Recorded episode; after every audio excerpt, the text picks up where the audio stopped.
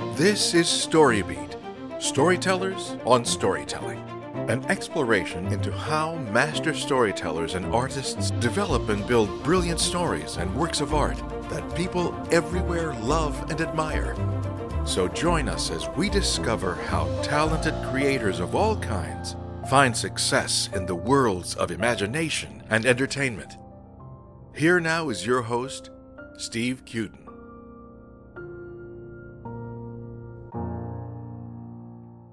Thanks for joining us on Storybeat. We're coming to you from the Steel City, Pittsburgh, Pennsylvania. If you like this podcast, please take a moment to give us a rating or review on whatever app or platform you're listening to. Your support helps us bring more great Storybeat episodes to you. Well, my guest today, Dawn Keezer, has been director of the Pittsburgh Film Office since 1994, dedicated to marketing the southwestern Pennsylvania 10 county region to the film and television and entertainment industry. Dawn put southwestern Pennsylvania on the map for film and TV production. Through her leadership, the Film Office has successfully attracted over 180 feature film and TV productions, including Mindhunter, A Beautiful Day in the Neighborhood, The Dark Knight Rises, and other notable productions include uh, Manhunt, Lone Wolf, I Am Not Okay with This, Ma Rainey's Black Bottom, I'm Your Woman, and Sweet Girl. Dawn also played an instrumental role in the creation of Creativity and Focus, the Commonwealth of Pennsylvania's film industry tax credit program, which launched in July 2006. Now in its 13th successful year, the tax credit program has allowed the film industry to grow substantially by providing thousands of family sustaining jobs to Pennsylvania residents and businesses. Dawn invented the Friends of the Film Office membership program, which encourages citizens and businesses in southwestern Pennsylvania to financially support the film office by raising awareness and knowledge of the film industry in Pittsburgh. She also developed the Lights, Glamour, Action Oscar Party, the gala recently celebrating its 20th year is consistently lauded as one of Pittsburgh's finest events. Industry professionals, regional celebrities, elected officials, and fans of TV and film alike gather to celebrate the film industry. This event raises operating funds for the Pittsburgh Film Office.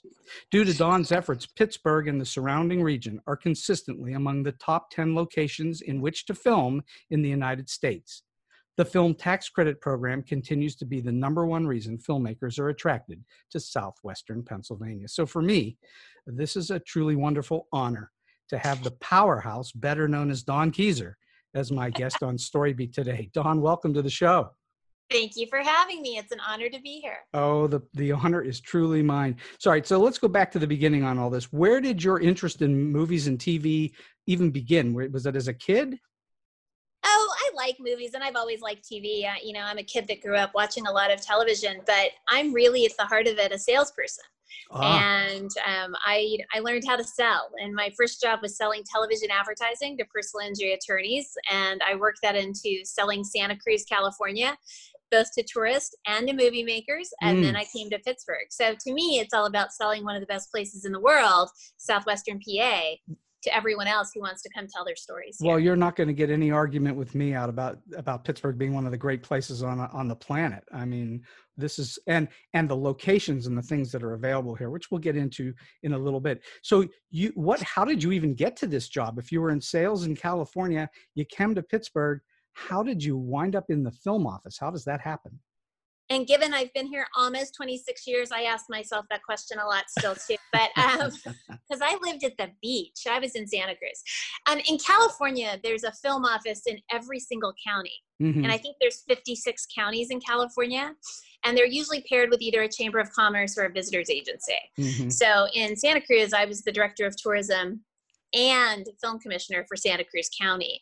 And I'd been there for five years. I was on a bunch of state committees to market California, and Pittsburgh was looking for a new film office director. And they called me and said, Would you talk to us? And I said, Does it snow there? Then yeah, I'll talk to you, but I'm never coming there, ever. Famous last words. Um, and I'm thrilled I made the choice I made, and they made the choice they made. They had 156 applicants, I think, um, and I was lucky to be the chosen one. But for me, it was an opportunity to create my own program, have a standalone program, mm-hmm. unlike how they're running California, and really try to create something that put Southwestern Pennsylvania on the map. Thankfully, it's worked. Because we've had a lot of help and a lot of support from our elected officials, the community, our amazing crew. And yeah, we've been on a great roll until now, you know, which well, is, we're shut down like everyone else. But. Well, we're, we're having this conversation because this, this show will run for a very long time to come, but we're having this conversation in the middle of the COVID pandemic in 2020. And clearly nobody's in production right now. So no, nowhere in this country nowhere in the country. It's a very challenging time and i know people are trying to figure out how to make it happen again and there are all these rules and things that they're trying to figure out what to do but nobody really knows yet do they? No no one knows and it's scary you know no one wants anyone to be unsafe um, so for sure. um, lots of calls, lots of meetings every single day, but nobody has the answer yet. Hopefully soon. Hopefully All right. Soon. So let's talk about what the film office does, especially for our listeners who are completely, um, uh, you know, they have no idea what goes on in a film office. What is it that you do? What's your principal function in the world? Well, essentially, we're an economic development agency that markets all of southwestern Pennsylvania, which is 10 counties, to, mm-hmm. to the film industry. And that includes everything from the movies and TV, but also documentaries, corporate videos, commercials are a big part of what we do. And we help them find what they need be it locations, be it crew, be it you know a scary haunted house that sits next to a river. Um, I mean, it depends on what they need, but we help them find. We're kind of the one-stop shop. We walk them through how to get permits in the various areas throughout our region, and we're really there to help the film companies, TV companies, and production companies get their work done. But also, we help the community as well. We make sure the community is protected, that we don't have people, you know, being being bothered more than they typically would be by a traffic jam. well, well, let's let's talk about how that operates because I've been in this business for a very long time, and one of the things that happens in film production is crews come in and sort of take over an area or a street or a building or whatever it is they're shooting in. Part of your job then is just to try to keep the local community from tearing its hair out because there's the, there are these people stomping on them so to speak Absolutely. Look, it's a disruption and yeah. we know that. And what's nice is we have so much local crew. So these are your friends and neighbors that work mm-hmm. full time in this industry. So they're very respectful of being allowed the privilege to be in a neighborhood. But still, if you've got a movie happening in the house next door, it's a problem. So we try to make sure the rules are followed. The community is well aware of what's happening. They know where they're going to be allowed to park their car. Um, and we really try to make it work. And thankfully, we haven't been overshot to the point where people in Pittsburgh go, no more, no more, make them go away. We don't do that here. Um, we're very film friendly. Yes. In some cases, they've had a block party. In the case of Diabolique, which filmed in the middle of Squirrel Hill, the neighbors had a block party, invited the cast and crew. On The Temptations, which goes way back, those neighbors over in the South Side, they made cookies and took them to set. So for the most part, you know, it's that film friendliness of Pittsburgh and the Pittsburgh friendliness as itself that's really you know helps sell people to come back like oh they were great they were wonderful. But we well, try to make it as well, not too bad. Well I, I, lived in la for 35 years so i i understand the issues and a lot of people in los angeles are fed up with film crews and they just assume they go away. But here it's such a thrill that the people are going who can we see? What star can we see because invariably yes. there's somebody that comes in that's famous in some way. I mean, you've got Tom Hanks in town doing a beautiful day in the neighborhood. Everybody wants to see Tom Hanks. Um, Everyone's telling Tom Cruise and everyone else. My favorite exactly. stories from LA are the people who come outside with their leaf blower and won't turn it off until they're paid. oh um, not goodness. that I'm giving anyone any ideas, but that doesn't happen here in Pittsburgh. We're still excited. You you you tend not to get complaints over this, yes? No, we really don't. I mean, when they're doing something really obnoxious, you know, we closed on Mothman Prophecy. We closed that bridge in Kittanning. Gosh, two full weeks. Um, Dark Knight Rises, we shut all of downtown down for almost mm-hmm. 21 days mm-hmm. to let the Batmobile run around.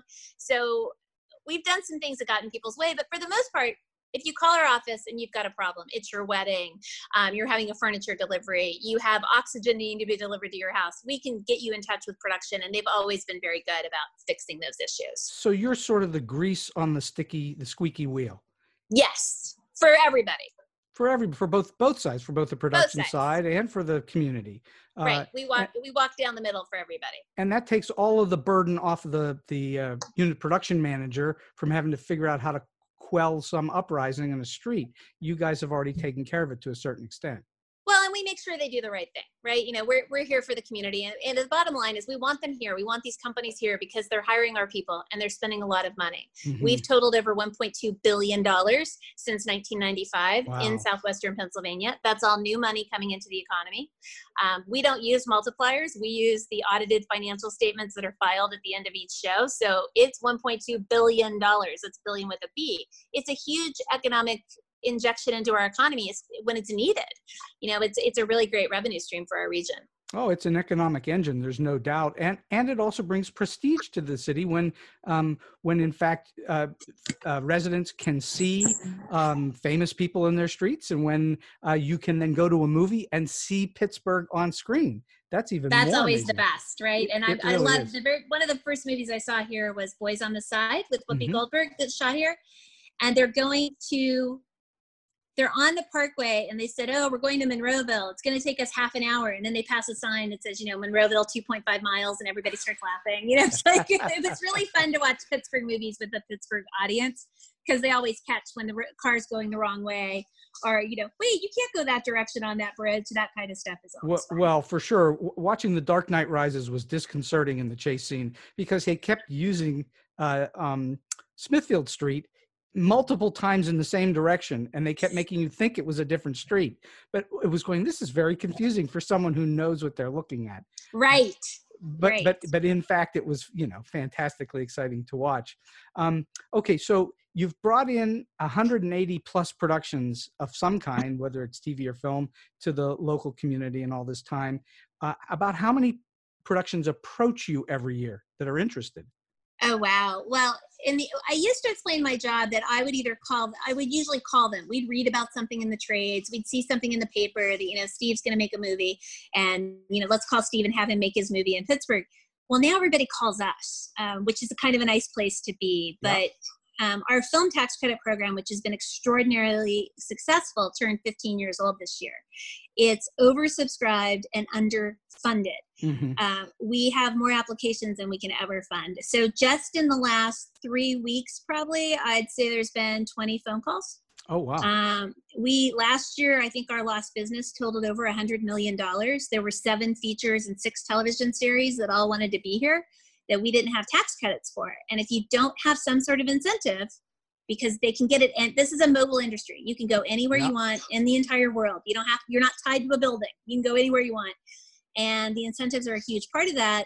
They went elsewhere. They didn't come here. So, so and, there there are very robust uh, tax credit programs in Georgia, in Louisiana, in other states. Not so much in California, though. I think they've tried to do some of that out there, but because so much production happens there. Well, yeah, California's up to 300 million, which is huge given compared to our 70 million. Yes. Uh, but there's too there's so much work in California that well, that's like you know a drop the, in the bucket for them. It's the center of the industry, and we're not. We're we're right. an outlier. Um, so uh, you know, but you're saying that they're coming to even during COVID because they're trying to set up production coming down the road. Look, you know, for a long time, Southwestern PA's COVID numbers were super low. Yeah. And it was a selling point, right? Like, look, you know, we're safe here. Come. It's unfortunately still not the case, and we also don't have enough permanent infrastructure. We don't have sound stages where they can go and set up shop. We're still using repurposed warehouses. It's been a long time goal to get some some established infrastructure built, and hopefully one day soon that's going to happen. But yeah, people are calling because they know our crew. They know our reputation. They know we can get stuff done here and they like working here. It's a lot of repeat business. I mean, Netflix has become one of our biggest customers, mm. which is great because they're one of the biggest companies now providing production and entertainment for the world. And as you say, we have outstanding crew people here top professionals there's no no doubt about that. Oh our crew is is is literally some of the best in the world and when they weren't filming in pittsburgh they would be taken other places. Back mm-hmm. in the day before the credits we we were lucky to do one or two shows a year. So people would come and those producers would hire them and take them everywhere mm-hmm. because they're so good and they're so talented so, and so we keep growing them. let's talk about those tax credits one just to, to clarify for the listeners who don't know what that's all about. What do the tax credits do for production a film tax credit is you get a 25% credit based on spending a minimum of 60% of your budget in the Commonwealth. We mm. give you a credit, it's a certificate. So, how it works is if you have a $10 million movie, because I like nice round numbers, you have to spend a minimum of $6 million, 60%. to earn a tax credit certificate of $2.5 million, right? If you spend all 10 million here, you had to spend a minimum of six, you're going to get 25% back. It's like giving you a quarter back on every dollar you spend while you're here. It has to be spent on Pennsylvania eligible expenses, which is anything you're paying a Pennsylvania tax on. So it's people, it's all your rentals and all your purchases. Mm-hmm. It's really all the spend you do at Pennsylvania companies, which are required to receive the tax credit. So it's restaurants, it's hotels, it's car rentals, it's all those things. Office supplies, water, bottles of water, everything you buy locally, everything you buy from a Pennsylvania company or rent from a Pennsylvania company, you get 25 cents back on your dollar that you spent. And thus why you're able to generate one point so many odd billions of dollars of, of revenue to the local economy. Exactly. We spend the Commonwealth spends 70 million now a year on this program. Last year we brought in 150 million in that same 12 month span of time. So, so is, it's a pretty good return. Is one of your jobs to try to influence the state legislature to increase that number? I spend a lot of time talking with our legislators in Pennsylvania. yes, I do. I'm a registered lobbyist. We have a lobbying team as well. But you know, now what's nice is they get it you know in the early days trying to have them understand this program because it's hard and it's never easy to talk about tax credits people don't get it because the important part about this program is yes we're going to commit and give you this 2.5 million back on our 10 million dollar movie but first you have to make the movie first you second you have to spend all 10 million dollars yeah, yeah. to get it third you have to be audited by an outside auditor to prove you spent the 10 million dollars on eligible expenses in pennsylvania and then your paperwork goes to the department of revenue Department of Community and Economic Development. So it's 12 to 18 months after you've started this project. You finally get through all this process. We know every dime you've spent. We know mm-hmm. where you spent it. We know who. And then they get a certificate that takes 2.5 million off the taxes they owe to the Commonwealth.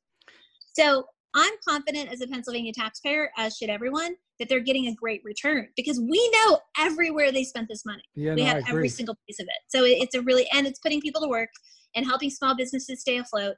And really it's it's it works. We just need more money in the program. So and that's I, what i spend most of my time explaining to uh, legislators. uh, sure. That makes sense. I, I i think the key word in there is incentive. It's a real incentive for productions to want to come here. What do the do the ones that aren't able to to get taken advantage of it because there's none left at the end of a certain period do they just go away or do some of them still come in here and shoot anyway they go away. My favorite is uh, Manhunt, which is a Lionsgate film, uh, the, Lionsgate television series. They were here last year. Mm-hmm. They did the first episode, the first season was in where did they set it? I don't remember exactly where it was set, but season one of Manhunt, they wanted to be here. We were out of money. So they went to Atlanta, Georgia. You brought up Georgia. They have a 30% uncapped tax credit. Wow. Pennsylvania, 25% capped at 70 million. Hard to compete. We were out of money. They went to Georgia. Season two, they came back to Pennsylvania. They got their application in early. They came early. My favorite part of it, though, it was a recreation of the 1996 bombing of the Olympics in mm-hmm. Atlanta, Georgia. So they left Georgia and came to Pennsylvania to recreate Georgia. oh, I love uh, love how Pittsburgh stands in for so many different places. Well, and I never would have thought in a million years we could look like Atlanta, Georgia, but we pulled it off, and uh, and they want to come back for season three. So, yeah, they leave, they go other places because they can right? Remember, mobile sure. industry, they can go wherever they want. But a lot Absolutely. of them want to be here, and we're hoping we can, you know, establish more permanent relationships with some of those companies. Well, there's no, there's no doubt. I want to cover the locations in Pittsburgh for a moment here. Um, Pittsburgh has this remarkable ability to stand in for a whole lot of different places and times, and that's in keys times as well. That we have older um, buildings that go back to the 1900s. We have brand new modern buildings in downtown Pittsburgh. We have modern buildings in the uh, exurbs.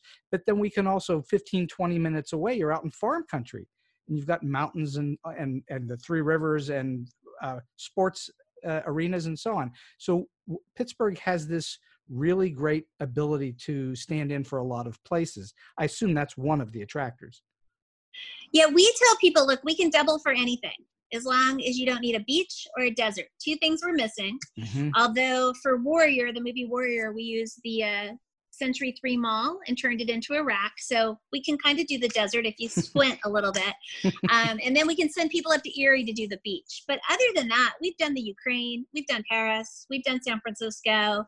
I get in trouble for saying this, but we do New York better than New York does because when you film in New York, you don't get to stop the traffic you have to drive your scenes with the traffic. In Pittsburgh, we'll shut the traffic down. So I say it's easier because we, we've done New York so much. That's probably our most requested. We call it doubling, but the most double that we do is at New York. Well, that makes sense. And and I, you know, I've I've often said to people, and they look at me like, "Are you crazy?" But I'm I don't think I am. or, or, maybe I am a little. Um, that that when you walk through downtown Pittsburgh, it's not New York clearly, but it has a sense of New York. It has the the con- the steel canyons, the concrete canyons um, that you walk through, and it has a feeling of New York without it being New York. So I think that's what you're taking advantage. Of. Uh, exactly, that's exactly what it is. And you go over to the north side, you've got all those walk-up brownstones that look just like you're in Brooklyn. It, it's uh, you know it's perfect. All right, so production has decided we want to shoot in Pittsburgh. We know about this tax credit. Um, what's the first thing that happens? How does the process work? Um, they call us and usually me and say there's only three people that work at the film office so it's not like we have some huge staff of people. Um, i usually am the one speaking to the production companies directly.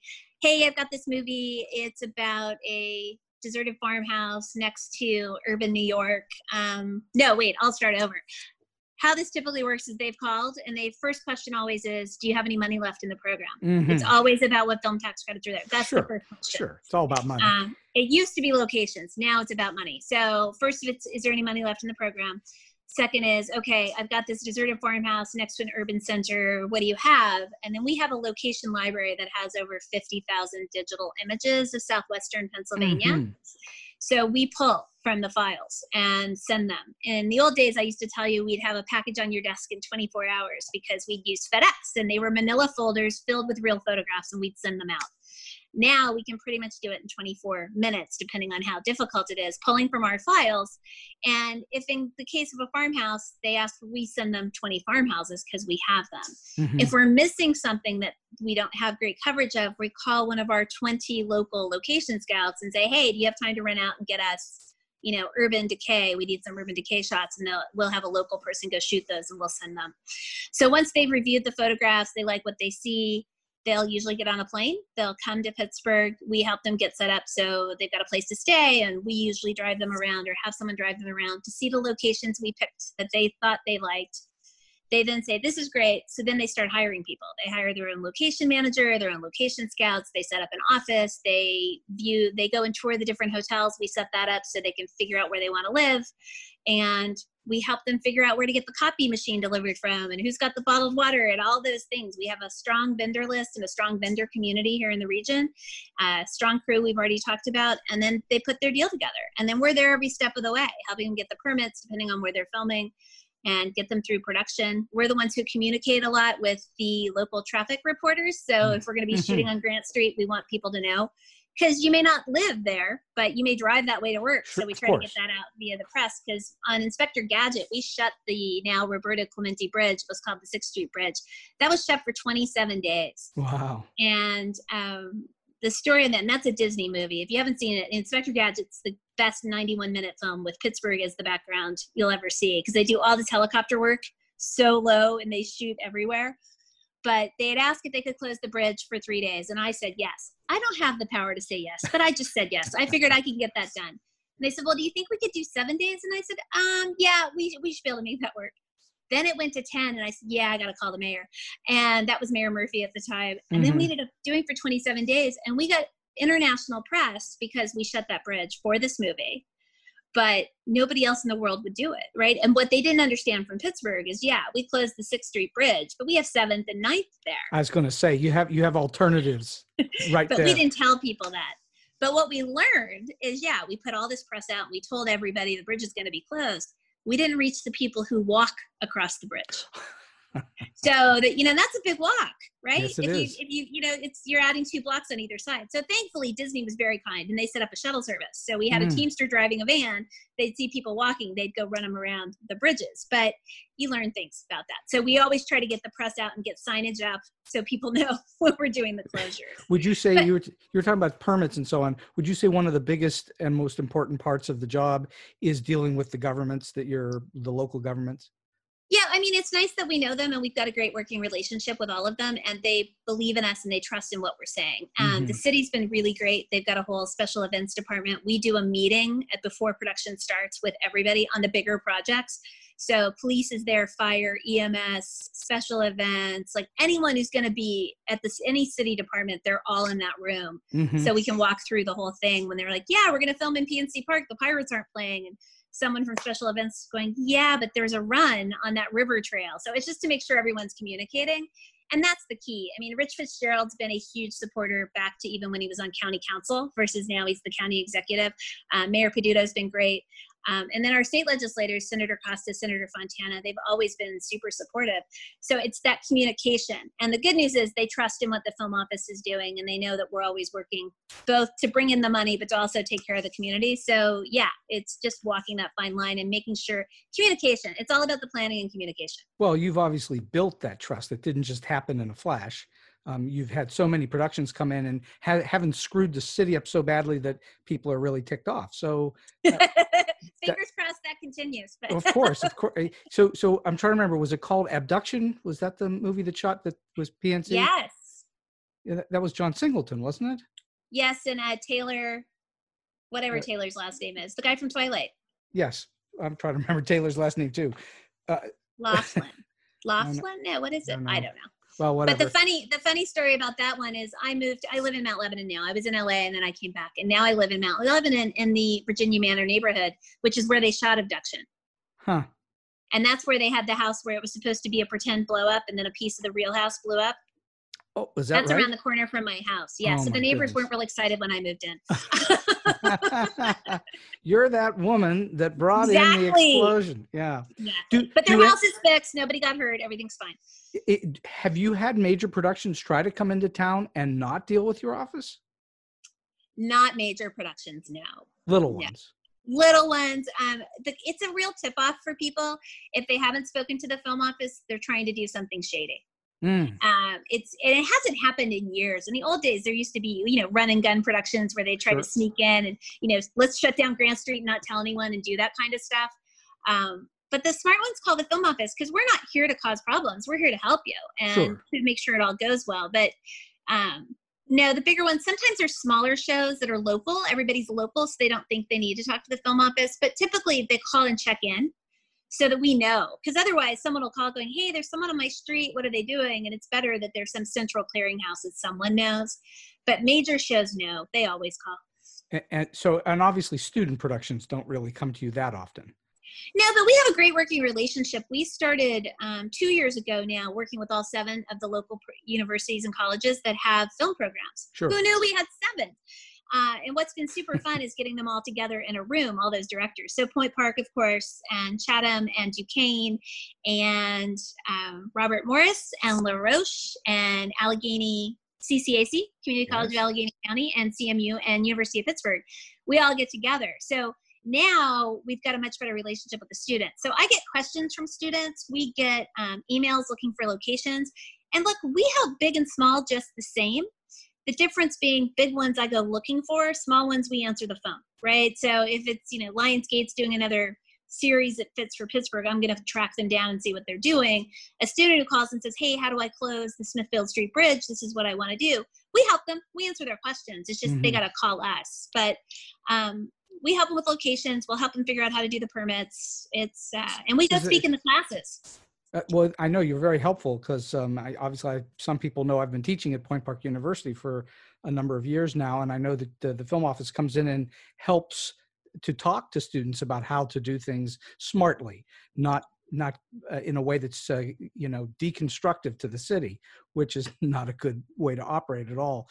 Um, do you find that uh, that folks that come into town are uh, amazed by what you guys do? Is it a is it a, always a positive? Does it ever it never turn i re- can't imagine it turns into a negative very often.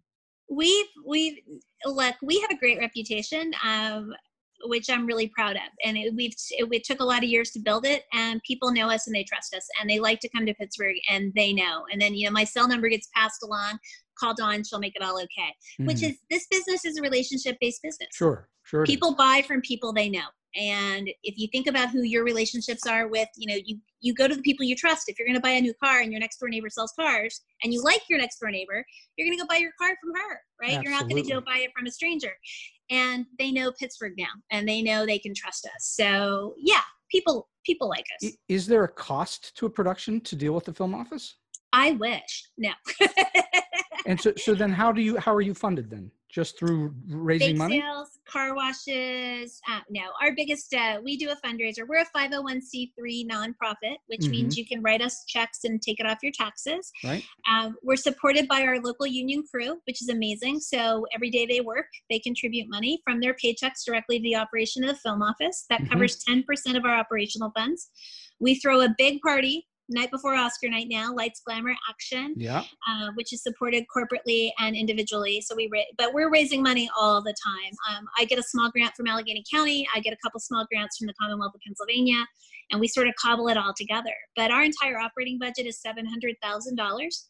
I have a full-time staff of three, and each year for the last five years, we've topped 150 million in new revenue for Wow. the region. So we do a lot of work off 70 of uh, seven hundred thousand dollars. And again, for filmmakers to understand, it's no cost to them to come to you. No, we're here to help. We're a free service, kind of like a chamber of commerce. Um, Right. We don't, you know, it's just it's we're here to help. Right. So, all right. Do you get involved in any of the creative aspects of shows? Do you vet scripts or anything like that Uh, we read scripts for locations for locations? primarily. Yeah. have, have you read had have you ever had one presented to you that was uh, dicey in some way either pornographic or so violent they're crazy or anything like that Oh, I've read some really crazy stuff, but the um, the film tax credit program, you're allowed to shoot pornography in Pennsylvania. We won't give you tax credits for it. It's explicitly in the law, no tax credits for Mm, porn. mhm. So um, I don't, we don't usually have those. But there's been some, you know, there's questionable language, there's questionable scenes, but you know, those are all First Amendment deals. We want them here, spending the money, hiring the crew, so we don't really get involved. My rule of thumb for everyone, because I get a lot of people asking me to read their script, going, "Here, I want to know what you think," and I'm like, "Here's the deal: if I really like it, it's never going to make any money." because the stuff I really like is bad. The stuff that does that I can't stand, and I'll just say it, it's my Bloody Valentine 3D. Um, that was the first 3D movie. I'm not a horror fan, right? And um, even though Russ Streiner's my board chair, who created Night of the Living Dead, um, but that's a different kind of horror. But my Bloody Valentine 3D, they were spending 10 million dollars to make this movie, and I'm like, why? And then it went on to make I don't know 300 million or something. so I'm not That- a good judge for that's that. That's why all right so so i'm curious on on two ends of things um what do the best productions do to make your job easier for them and conversely what do productions do that make your job harder that they shouldn't do or maybe should do differently? I'm going to answer them in reverse. The thing they do harder is they lie. mm, um, you know they're not completely honest. Now sometimes they don't do it intentionally. Sometimes things change um, but i have this conversation with every producer that comes in. I can be your best friend or i can be your worst nightmare. Um, be honest up front tell us the story. If you're going to move or you've got to do this type of production or you're really going to be there at two o'clock in the morning setting off live gunfire we need to know right? Um, but being honest and upfront it's really the key as it is in most people's lives right? Like there's no point in being any different but being honest is, is really key. And then the best thing they do is they they have enough time. Planning is key we'll go back to dark knight rises i mean they planned that shoot which was only 21 days they only shot in pittsburgh for 21 days they spent 12 million dollars in 21 days by the way big um, but they planned it for six months.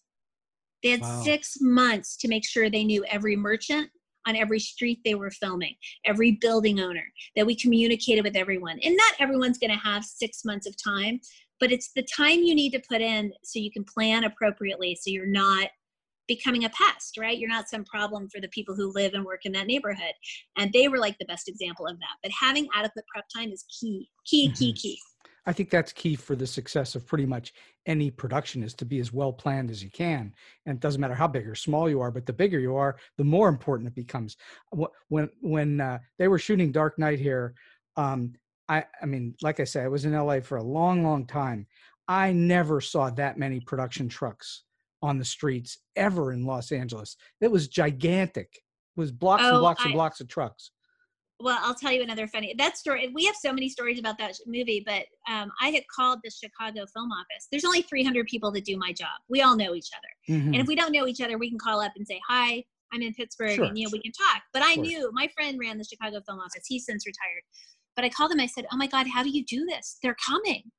They hadn't told Chicago they weren't coming back for the next one because they'd done the first two in Chicago. Chicago, so I'm the one who got to tell them. But I said, "How do you? I don't know how to do this." because you know they wanted to shut down so many streets and so and they were huge that's the biggest movie we've ever done thankfully thomas tull who's a minority owner of the um, pittsburgh steelers who now lives in pittsburgh former Right. president and ceo of legendary entertainment Right. he was part of that whole movie and he's like look now we've proven pittsburgh can do the 100 plus million dollar movie um, so then we got looked at for a lot of other stuff but it really it helped put us on the map that we were able to do so much but you're right that show that footprint of that show was just massive It was ma- massive. I mean, it was many, many blocks where you just drove and there'd be just trucks taking up every square inch of every block on the street. And you're thinking, this is the biggest production I've ever seen.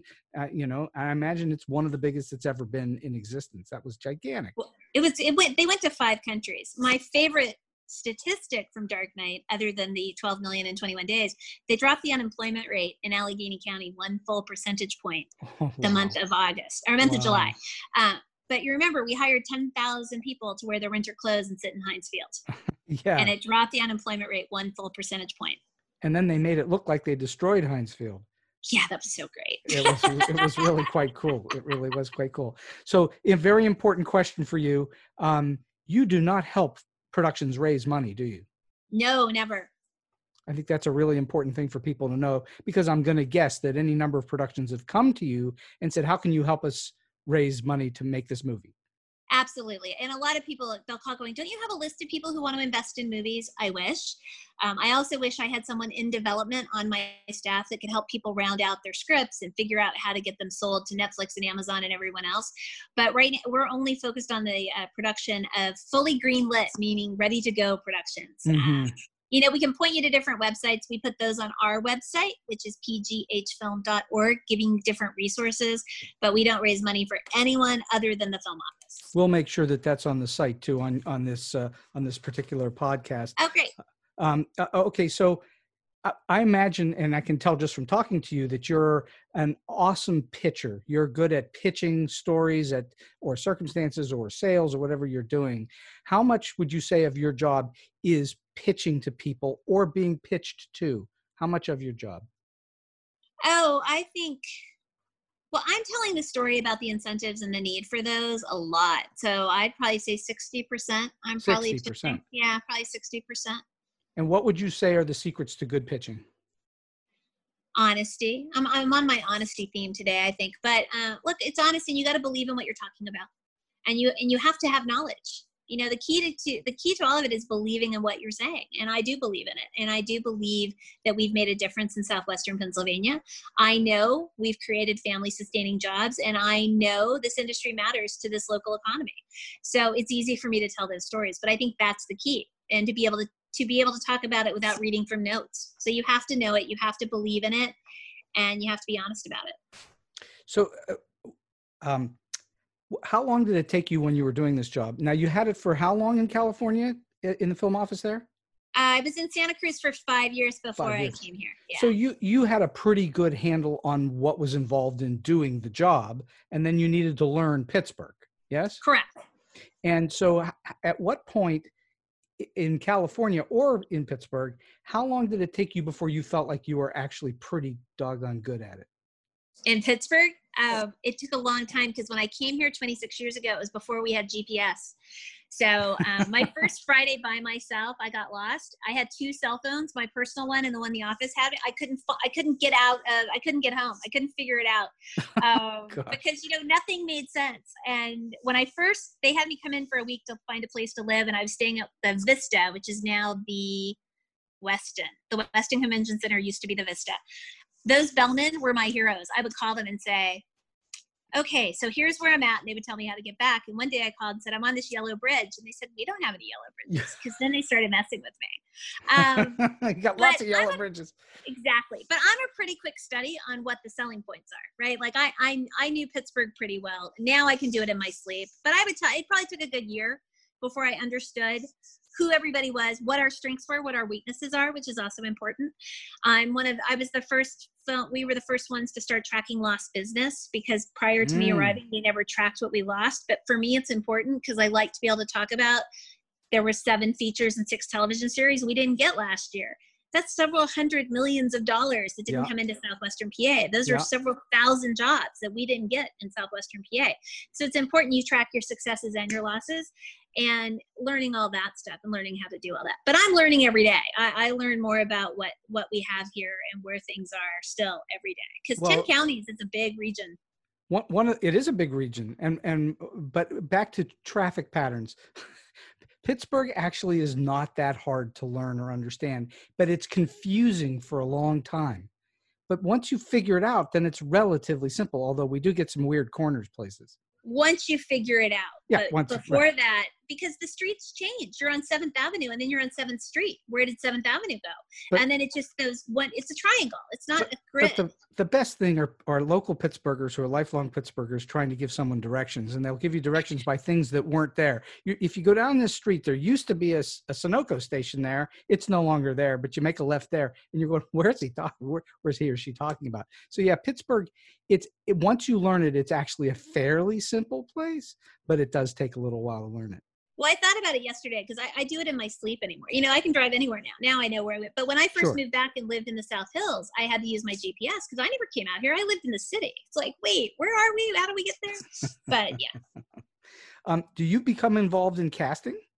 No. Not at all.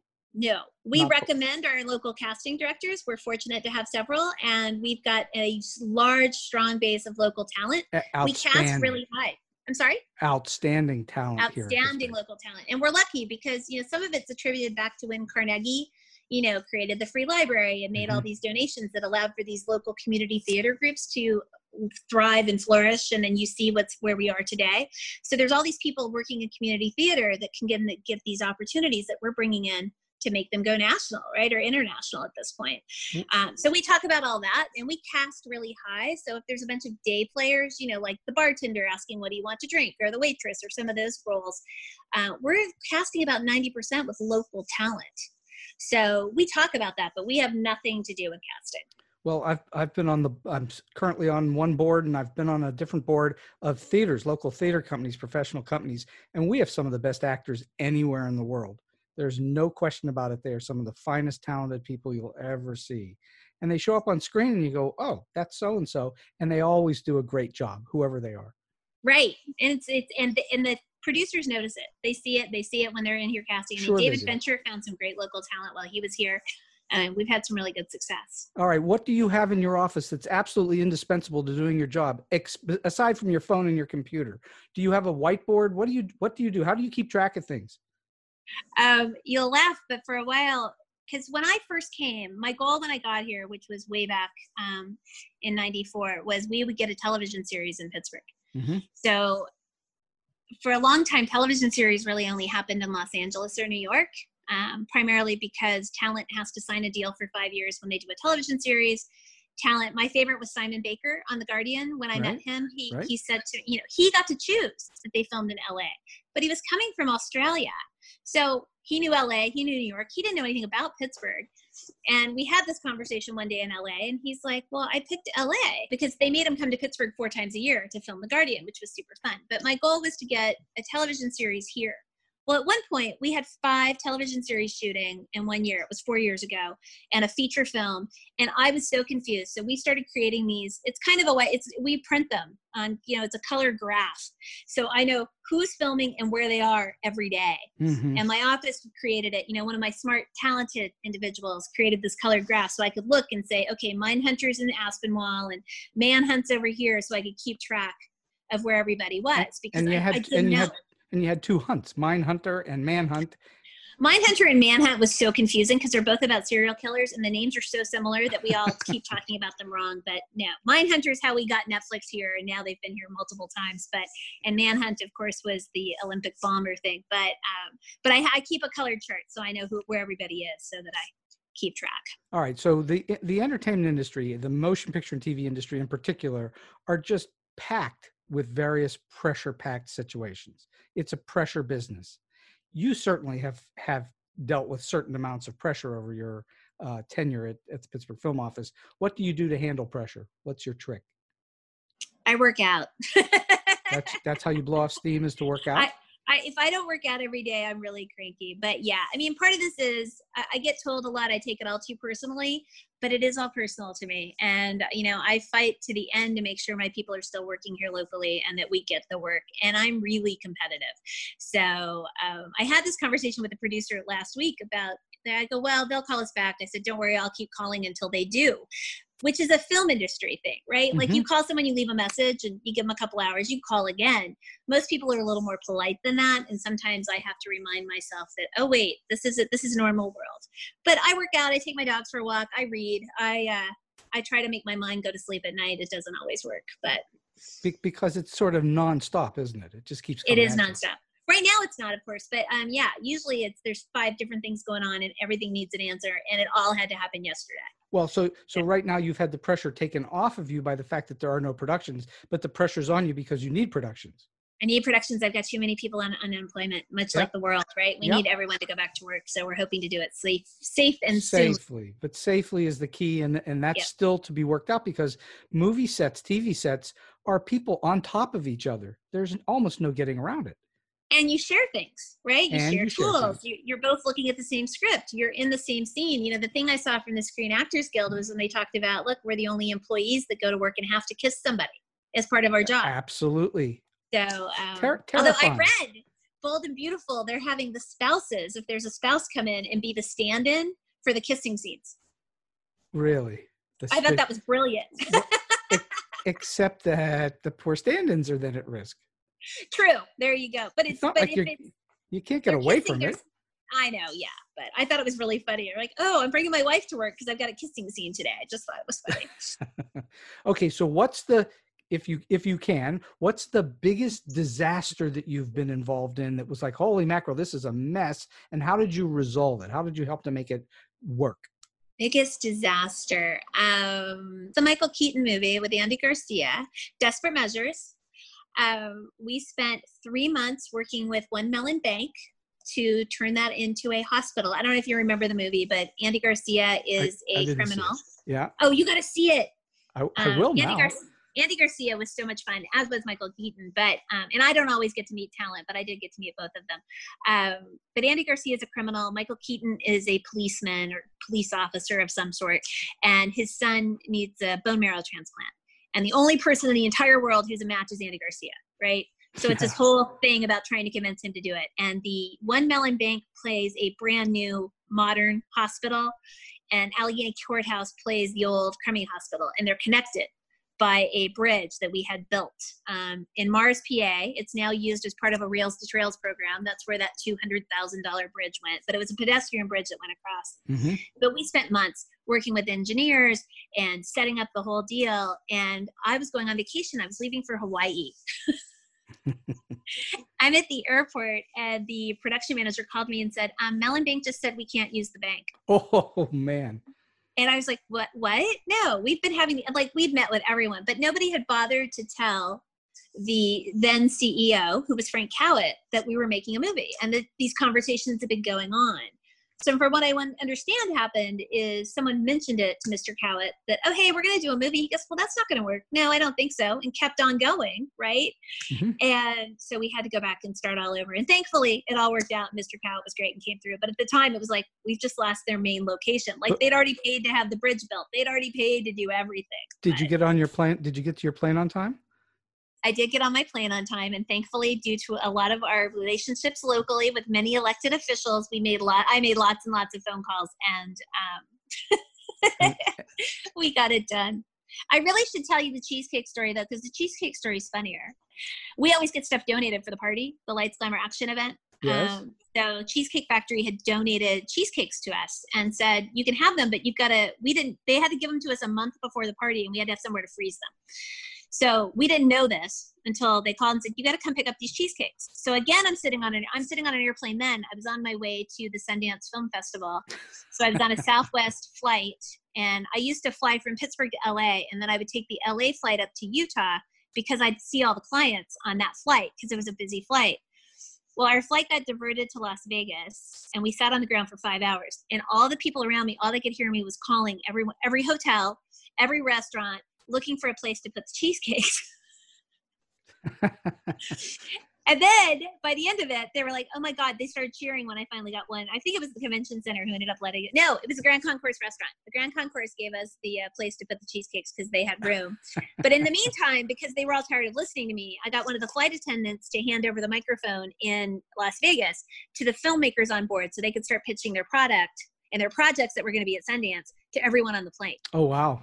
So we made it like this whole party. So people are getting up going hey i'm in re- i'm getting edit on this one show. I need this. So we started all these relationships on the plane um, while i did my because they all had heard me on the cheesecake calls because every time when the plane stopped i was like okay i got to get the cheesecake handled um, so it was just kind of fun. So we did that and then um, i got southwest to do that and then they sent me a free airline ticket to anywhere i wanted to fly because i kept everybody happy on the ground. Wow. while we sat in vegas for five hours. Wow you, and so you're you're part of what you do. You're a connector, aren't you? You're a matrix. I am a connector. It's yeah. It's I'm a problem solver and a connector. Those so, so you've obviously worked with plenty of uh, executives, producers, studios, et cetera, over time. Um, when somebody at one of these places where they can notoriously be unhappy about things, and sometimes that unhappiness turns into anger. Um, when you have somebody coming at you and really barking at you, what do you do to to tone that down? Well, in the old days, I used to cry. I've gotten a much thicker skin since it, because a lot of times it's you know the threats. We're never going to film in Pittsburgh again. This right. is all Pittsburgh's fault. That kind of right. stuff. Um, I just listen. I just let them talk. Once they're done, I'm like, all right, let's see what we can do to fix it. Um, but in the old days, I used to be like, oh my god, they hate us. What are we going to do? But so, so when you do that, you're actually taking all the wind out of their sails, aren't you? Yes. Just by listening just by you know people want to be heard. Yeah. people want to be seen. They want to be heard. Um, and you're not arguing with them. You're not arguing no. with them so you're taking the wind out of their sails. They don't know where to go with that. They're used to people yelling back at them. Exactly. Well believe it or not we've been talking for not quite an hour and oh my gosh. Um, so I, you've just told us some two excellent stories. Do you have any other stories that are oddball or strange or funny or quirky from all your um, experiences well, I because I, I thought about this for you, but the current one because American Pickle is going to come out here yeah. in a couple weeks. You know, I've already August. seen the trailer. Um, trailer looks interesting. Yeah. It's it's a funny. It's going to be funny. Um, it's a funny premise. But they called while they were here and said, "Hey, I need some snow." I'm like, "Yeah, okay." No, but we need clean snow because it, was it's winter, right? It hit snowed a little bit, but not enough. So I started calling way up north. So we started in Erie and then worked our way down. And I was calling these boroughs and asking them if they had, if we could send a plow up to get one, clear one of their parking lots. They all thought I was crazy. Like, what are you talking about? I'm like, I need a truckload full of snow because they were filming at Hartwood Acres. There wasn't enough snow at Hartwood Acres. Mm-hmm. We couldn't use the chemical base that they usually use to make snow. Like it has some chemical in it, so they didn't want that in the park. Right. So we were trying to find clean snow. And the, I still know those borough managers in those upper towns up by Erie coming all the way back down. They thought I was crazy. And finally, one guy got on the phone with me. He goes, Okay, honey, listen to me. How are you getting the snow here? I said, Well, I thought I'd just put it in a truck and drive it. He's like, Okay, you're going to have one big ice cube. Because it had never occurred to me like it was all going to condense while it was. Sure so that was our, you know, that's the most recent quirky oddball thing. So you know, watch American Pickle and look at it and see if if you see the snow. But um, the airport had snow. Pittsburgh International, they hadn't cleaned the runway yet, so we were able to get them some clean snow. And then it started snowing, of course, so it all became moot. But yeah, we look for weird stuff all the time. Well, I'll, I'll, I'll certainly going back to the Dark Knight. I'll never forget it. They were simulating winter in the middle of July in downtown yes. Pittsburgh.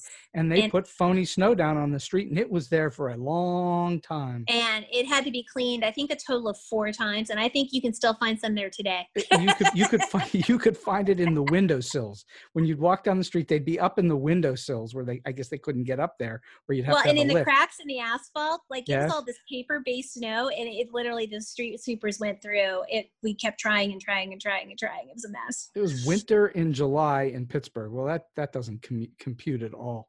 So, all right, last question for you. Um, uh, for those who are trying to make it into the business or into your line of work or into the motion picture industry, because certainly you can give advice on that too. Do you have a solid piece of advice or a tip that will help them to sort of either break in or get to the next level? Uh, you got to show up. right? You show yep. up and you're the best one at what they've asked you to do. This industry, unlike most, doesn't have a direct pathway to success. Uh, if you and I wanted to be a doctor, we know we got to go to college, and we got to go to medical school, and we got to be a resident, and then you get to be a doctor, right? This industry doesn't work this way. You know, there's everybody starts at an entry level position. You come in as a production assistant. You might be, you know, able to be an assistant in the camera department or somewhere else, but you're always at the bottom, and you need to be the best one there to work your way up.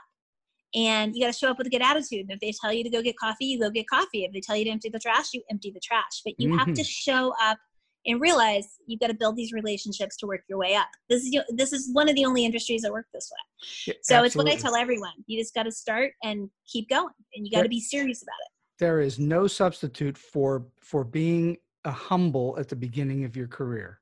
Exactly and and i've known plenty of people myself included that thought they were better than they were at the very beginning of their career and that hurts you a little bit. So being humble and taking those kinds of jobs are really the smart way in which we, we tell all, all of our students that now just exactly what you're saying which i think is absolutely splendid advice that if you want to be something in the business you've got to start at the bottom and learn your way up. Right and keep building on those relationships because especially here in pittsburgh i get a lot of people because i was in la for 10 years and i'd have my interns because we run a strong internship program hey i want to move to la can you give me some advice? I'm like yeah stay in pittsburgh. Mm-hmm. um, we've got the business coming there because you know every day there's thousands of people who come to los angeles that have all the same dream and they want to be successful. Well in pittsburgh you're only competing with hundreds then right? And you're able to get in and do some things um, that you may not have those opportunities but you're still building those same relationships. Sure. So important that you're able to do it. Have you seen a few people come out of Pittsburgh and do okay in LA? Oh yeah, several of our former interns are all working full time in Los Angeles there and have worked their way up, and they're and they're doing some really great things. So yeah, there we've got go. a great pipeline between Pittsburgh and LA um, for people who want to go out there and live. But most of them want to come back too. So. well, like like me, I was gone for forty years and moved back. So yeah, there exactly. you have it. Dawn Keezer, this has just been a fantastic hour. I so greatly appreciate you taking the time to talk to me today on Storybeat. This has been so much fantastic information for people that are interested in making movies in, in Western Pennsylvania, or frankly, just about anywhere. Well, thank you for having me. It's been a lot of fun. And so we've come to the end of today's Storybeat. If you like this podcast, please take a moment to give us a rating or review on whatever app or platform you're listening to. Your support helps us bring more great Story Beat episodes to you. Until next time, I'm Steve Cuden, and may all your stories be unforgettable.